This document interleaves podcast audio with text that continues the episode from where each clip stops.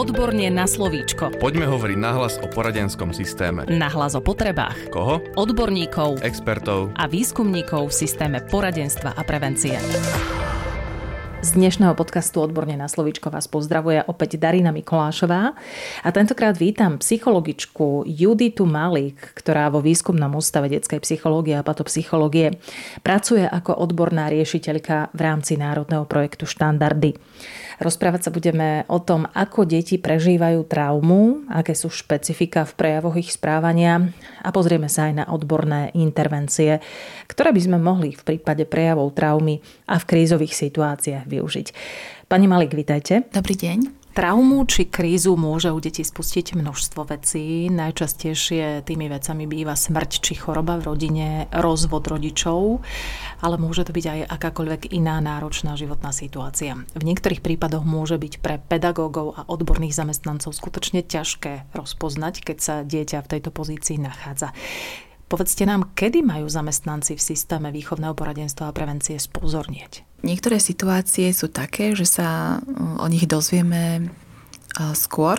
To znamená, že rodič nás informuje o tom, že niečo také sa v živote dieťaťa odohráva a my vtedy zahujeme pozorovanie takéto úmyselné, to znamená, že začne si to dieťa všímať, či má rovnaké pracovné tempo, či nie je viac roztržité, alebo sa ťahá mimo kolektívu.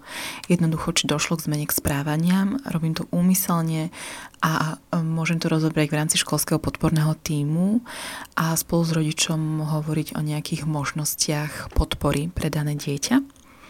A potom sú situácie, kedy o tom dopredu nevieme a mení sa nám dieťa pred očami. Takže vtedy tiež e, odporúčam spozornieť a pozorovať. To znamená, že dieťa má nejaké neobvyklé správanie. Dieťa, ktoré bolo doteraz veľmi živé, je zrazu zakriknuté, nerozpráva sa s kamarátmi, niekedy nám to môžu povedať spolužiaci, že niečo sa iné deje na vyučovaní alebo po vyučovaní alebo sa stane, že dieťa je inak nápadné, prestane sa starať o svoj zovňajšok, alebo v lete nosí dlhé rukávy a naopak, že je tam niečo, čo nám zrazu nedáva celkom zmysel a mení sa nám jednoducho to dieťa pred očami. Čiže jedna vec je dané správanie dieťaťa a druhá, keďže sme stále v škole a priorita školy je výchovno-vzdelávací proces, mení sa výkonnosť dieťaťa. To znamená, že môže byť pomalšie, alebo si zrazu začne zabúdať úlohy, prestáva komunikovať, obľúbené predmety, nereaguje na nich a podobne. Takže to sú zase také znaky, ktoré môžeme tiež riešiť v rámci školského podporného týmu alebo rovno jednak s rodičom alebo zobrať si dieťa bokom. Viete, užitočný je mať vzťah s dieťaťom, s každým, čiže ešte predtým, než sa vyskytne niečo takéto, pretože máte medzi sebou dôveru, na ktoré môžete stavať. A tak aj dieťa, ktoré prežíva zmenu, veľmi výraznú zmenu vo svojom živote, vás môže prvé osloviť. Keď sa nám, ako hovoríte, dieťa z dôvery, alebo keď si všimneme tieto príznaky u dieťaťa, o ktorých ste práve teraz rozprávali, aké vhodné opatrenie je potrebné prijať? Ideálne je, aby sme získali prehľad v danej situácii. To znamená, že potrebujeme informácie. Môže nám ich poskytnúť priamo dieťa, ak sa na to cíti, alebo rodič, zákonný zástupca, alebo sa spájame a rozširujeme vlastne pozorovanie. Lebo jedna vec je, či to dieťa sa správa inak iba na začiatku vyučovania, alebo na konci, keď vie, že ide domov, alebo či pretrváva aj e, na krúžkoch takéto správanie. Musíme si dať jedna a jedna dokopy, ako sa hovorí. A keď sa dieťa zdôverí samé, napríklad s nejakou ťažkou témou, prvé, čo je, uvedomme si, že to je v podstate výsada, že dieťa sa nám s niečím takým zdôverilo, pretože nás berie ako partnera, s ktorým o tom vie, môže a chce rozprávať. Že nám dôveruje jednoducho. A to je niečo, na čo môžeme teda stavať, pretože dieťa častokrát prežíva vnútorne veci, o ktorých možno nemá istotu alebo nemá priestor otvárať ich v domácom prostredí. A keď si vyberie vás, znamená to, že mu viete spolu s ním vytvoriť ten priestor na otázky alebo na zisťovanie nejakých skutočností.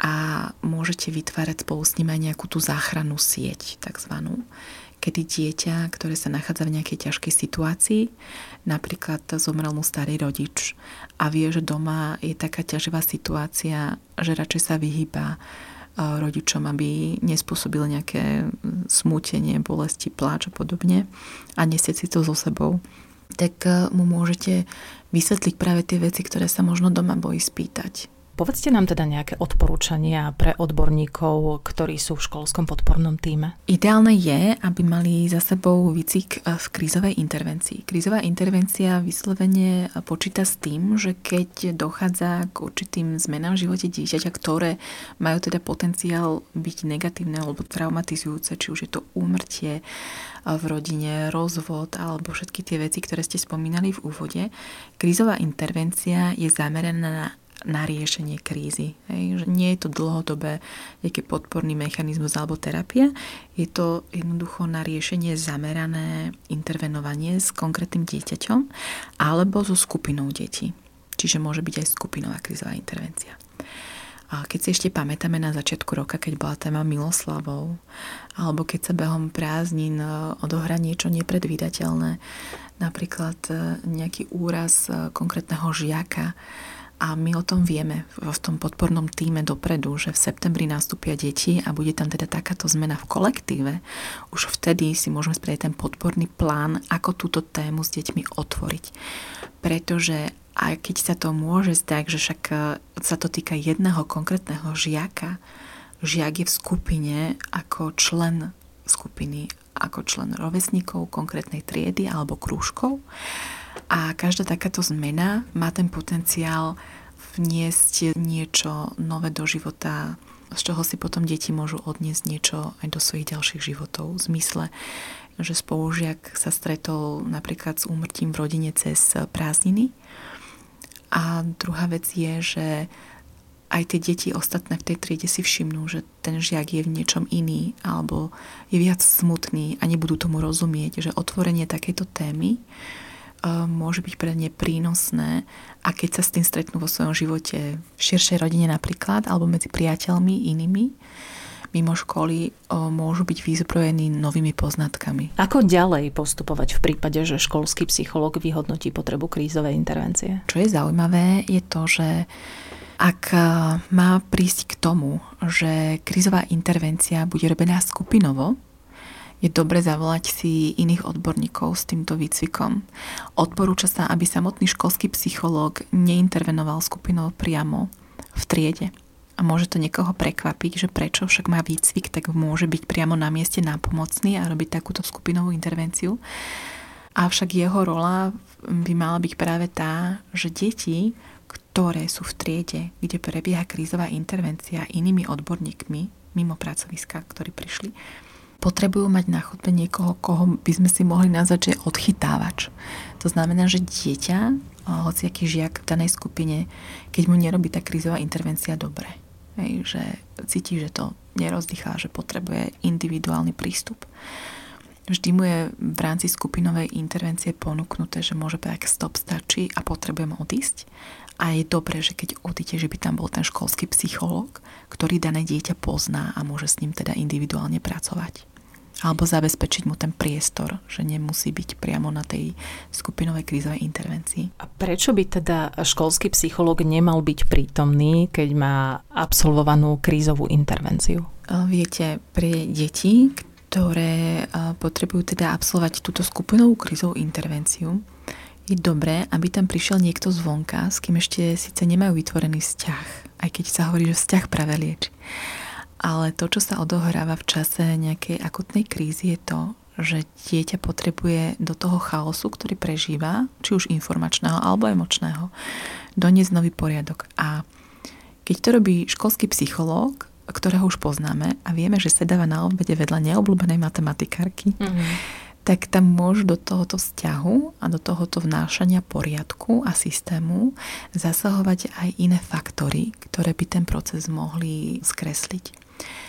Takže prichádza vždy intervenčný tím, ktorý predstaví sa a postupuje už podľa krokov krizovej intervencie. To znamená, že stanoví pravidlá, otvára tému, vždy sa tam určí, kedy prestávka, kedy nie. A tento istý tým by po ukončení tohoto dňa, kedy sa odohrávala krizová intervencia, ešte mala raz prísť po nejakom období, dajme tomu 5-6 týždňov, aby sa znova pozrel na to, ako sa skupina v tej téme posunula. Napríklad. Zaujalo ma celkovo slovo odchytávač. Aká je jeho úloha špeciálne? Odchytávač, to sme si teraz tak nazvali, je vlastne na tej chodbe a čaká tam na tie deti, ktoré buď veľmi by seba vedomo povedia, že ich sa to netýka a nechcú byť toho účastné. Ono to môže byť naozaj pravda, ale zároveň to môže znamenať, že ešte nie sú dostatočne pripravené na to, aby s touto témou vedeli takto otvorene narábať alebo sú to naopak deti, ktoré reagujú príliš emočne. To znamená, že boli bližšie tomu človeku alebo viac ich zasiahla tá trauma, ktorá sa odohrala a potrebujú e, mať ten svoj vlastný priestor, kde s týmito emóciami potrebujú, aby z nich vyšli a aby boli možno správne pomenované, aby tam mali ten pokoj a priestor. Že pre niekoho je naozaj lepšie, keď má tú individuálnu starostlivosť a ťažšie znáša práve tie akutnú fázu tých emócií priamo v triede s ostatnými spolužiakmi. A tým, že tam je ten školský psychológ, má vlastne takúto úlohu, že musí vedieť reagovať aj na prvý, aj na druhý typ dieťaťa. Ako majú ale jednotliví členovia školy postupovať v prípade, že školský psychológ nevyhodnotí potrebu skupinovej krízovej intervencie, že sa stane takéto niečo? Uh-huh. A školský psychológ tedy asi najlepšie vie, prečo navrhuje skôr inú formu ako skupinovú. To znamená, že jeho možnosti ešte sú individuálne pracovať s deťmi, alebo možno nie so všetkými ako v rámci kolektívu, ale možno identifikuje dve, tri, ktoré potrebujú teda individuálny prístup. Zároveň môže zvoliť stratégiu, že potrebuje intervenovať aj na inej úrovni ako so žiakmi, že napríklad v kolektíve pedagógov alebo zriaditeľov alebo nejakých externistov, ktorí prichádzajú robiť krúžky na školu a podobne. Takže vtedy si vlastne rozplánuje túto odbornú činnosť on a zároveň vždy má možnosť jednak supervidovať v rámci krízovej intervencie daný svoj postup a overiť si, že či teda postupoval správne alebo dobre to vyhodnotil. Alebo môže ešte požiadať aj a aby prišiel niekto z poradenského zariadenia mu v tom pomôcť, prípadne pošle dieťa na poradenské zariadenie alebo ku klinickému psychologovi, keď si to vyžaduje stav toho dieťaťa daného. Akými spôsobmi je možné zabezpečiť citlivý prístup k dieťaťu, ktoré sa nachádza v takejto situácii? Ak sa pozrieme na situáciu, kedy pedagóg teda nie je oboznamený s tým, že sa niečo odohráva v živote dieťaťa, prípadne je to veľmi čerstvé a nebol o tom informovaný a nestihol teda nič spozorovať a príde k nejakému emočnému výlevu a môže to byť nejaký veľmi silný pláč alebo prejav hnevu, ignorácia alebo nejaký zdor, zbúra. Prípadne možno aj agresívne správanie. Môže to tak byť. Mhm. Napríklad, keď sme e, prijali deti z Ukrajiny do škôl, ktoré proste prežívajú jednak zmenu prostredia, neistotu, čo sa týka ich rodiny alebo bydliska, alebo aký bude vlastne vývin situácie, ono je veľmi ľahké z našej pozície predpokladať, že by mali byť vďační a spokojní, ale to sú tie naše ilúzie, ktoré si do toho premietame a projikujeme. Ale žiť e, v určitej neistote a v cudzom prostredí, v cudzej krajine s iným jazykom a odnova si budovať e, nejaké náznaky istoty, e, môže znamenať, že aj dieťa, ktoré doteraz nerobilo žiadne problémy, jednoducho ten stres nevydrží a nejak sa z neho vyplaví. A môže to byť teda aj plač, ale môže to byť aj to, že keď sa otvorí téma či si hrdý na svoju rodinu na hodine angličtiny, ktorá je jediným pojitkom jazyka, ktorý mu je aspoň známy, lebo sa ho učila aj vo svojej domácej krajine. Nemôžeme sa čudovať, že okrem plaču by mohlo prísť aj nejaké trestnutie do stola, alebo, alebo cez prestávku ešte taký ten druhý výboj tých emócií. A ono je to situácia, ktorá je nová aj pre nás. Ako nikto z nás ešte nezažil vojnový stav. Nikto z nás nezažil takýto príval utečencov alebo novú situáciu, ktorá s tým je proste automaticky spojená. A preto ono to je nazvané, taká tá stratégia v angličtine preložené do slovenčiny je, že povedz, že máš smradlavú rybu na stole. Mm-hmm. To znamená, že priznaj si, že čo sa tu deje nie je v poriadku. Takže ak napríklad učiteľ vie, že bude preberať látku o rodine v angličtine a vie, že tam má Ukrajincov, môže povedať hneď na začiatku, viem, že toto je téma, ktorá môže byť pre nás ťažká. A ja sám vlastne neviem, ako sa k tomu mám postaviť. Chcete tú tému odložiť na inokedy a budeme sa iba voľne rozprávať? Alebo spravíme to proste tak, aby to všetkým vyhovovalo. A teraz deti, ktorým to možno nedoplne, prečo to môže byť pre niekoho háklivé, pretože áno, aj také sa môže stať. Som iba rada, že nežijeme non-stop iba touto témou tak eh, sa môžu začať čudovať a prečo vlastne. A, a potom reagovať na to, ako reaguje tá časť, ktorá je najviac ohrozená. To znamená, že chcete k tomu niečo povedať. A keď nechcú, dobre, dobre, je to v poriadku. Je to iba znamenie o tom, že to je tam téma témou, ktorú ale nechcú otvárať pred týmito ľuďmi v tomto čase, v tento deň, v tejto situácii a v tomto rozpoložení. Takže stiahujeme tú tému a prispôsobujeme ju. To znamená, že môžeme zmeniť tému z rodiny na, neviem, zatiaľ nejaké plány alebo, alebo peknú spomienku. A stále to je citlivá téma, ale môže byť doplnená o niečo, čo sme spoločne v triede alebo po porade teda so školským podporným týmom a s so ostatnými pedagógmi vyhodnotili ako tú priateľnejšiu cestu. Lebo viete, ono sa stane, že keď na to aj my tak nejak zabudneme alebo to opomenieme, keď otvoríte nejakú citlivú tému, je nebezpečné nechať ju otvorenú a neošetriť ju. To znamená, že aj keď sa stane niečo nečakané na vyučovaní, vždy dbajme na to, že musíme ošetriť. A teraz čo? Jednak seba, jednak to dieťa a druhá aj kolektív. A preto je dobré, ak je na škole teda školský podporný tím a ono základy krízovej intervencie, ktoré sú také e, všeobecné, sú položené na tej myšlienke, že vieme, že sa niečo deje a vieme, že to je nepríjemné a že s tým potrebujeme pomôcť. Takže musí dôjsť nejakému pomenovaniu, k ventilovaniu pocitov a emócií, ale aj myslieť na to, že aká bude záchrana sieť. Necháme takto dekompenzované dieťa ísť samé domov napríklad. Mm. Takže to už sú tie praktické veci, ktoré treba následne riešiť. Hovorili sme o deťoch z Ukrajiny, pri ktorých je jasné, čo aktuálne prežívajú, ale veľakrát sú v kolektíve aj deti, ktoré napríklad nemajú otca. Je deň otcov a musia ho oslavovať, alebo sú v kolektíve osvojené deti, ktoré na deň matiek spievajú pesničku o mamičkách a o tom, ako ich majú veľmi radi. Ako máme ako pedagógovia, ako odborníci pristupovať k takejto situácii a k takýmto deťom, ktoré máme v kolektíve? Viete, najprv o tom ten pedagóg musí vedieť. Keď tú informáciu nemá, tak uh, môže zostať len prekvapený z toho, že dieťa, ktoré je veľmi obľúbené v kolektíve, zrazu v ten deň no, má nejaké zdorovité prejavy alebo je viac utichnuté a podobne a potom si môže spájať tie súvislosti alebo proste len čakať, kedy to niekto náhlas spomenuje alebo sa to dozvie od niekoho iného. A v každom prípade jedna vec je nejak umelo upravovať tú situáciu, lenže to dieťa sa s tou situáciou stretne aj ten ďalší rok.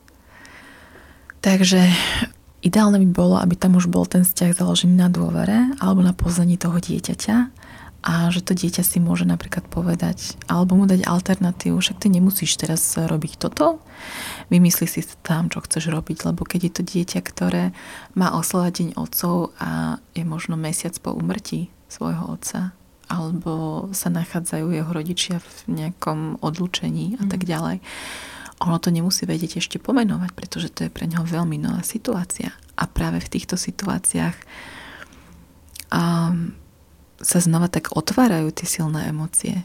Viete, že keď je niekto po umrtí a pýta sa ma, že ako dlho to ešte bude bolieť.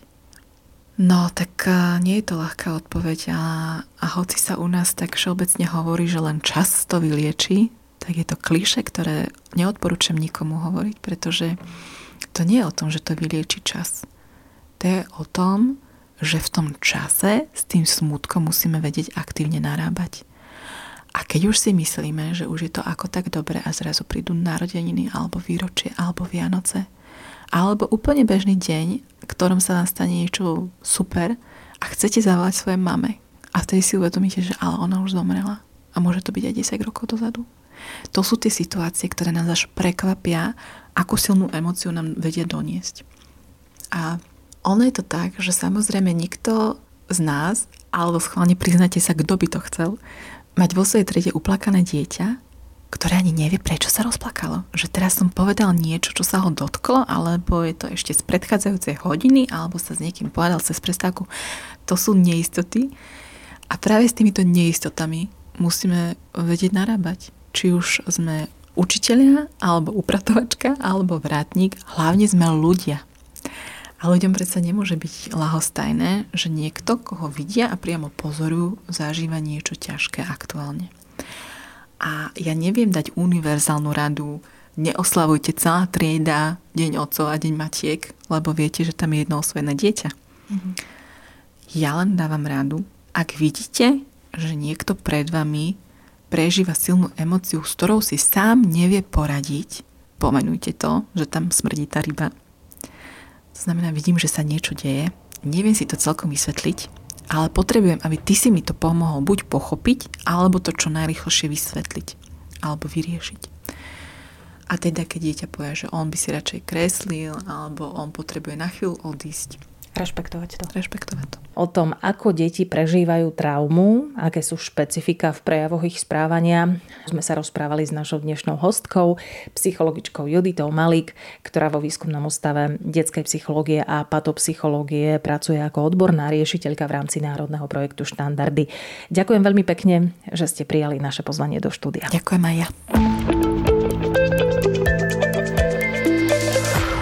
Podcast Odborne na slovíčko sa realizuje vďaka podpore z Európskeho sociálneho fondu a Európskeho fondu regionálneho rozvoja v rámci operačného programu Ľudské zdroje. Odborne na slovíčko.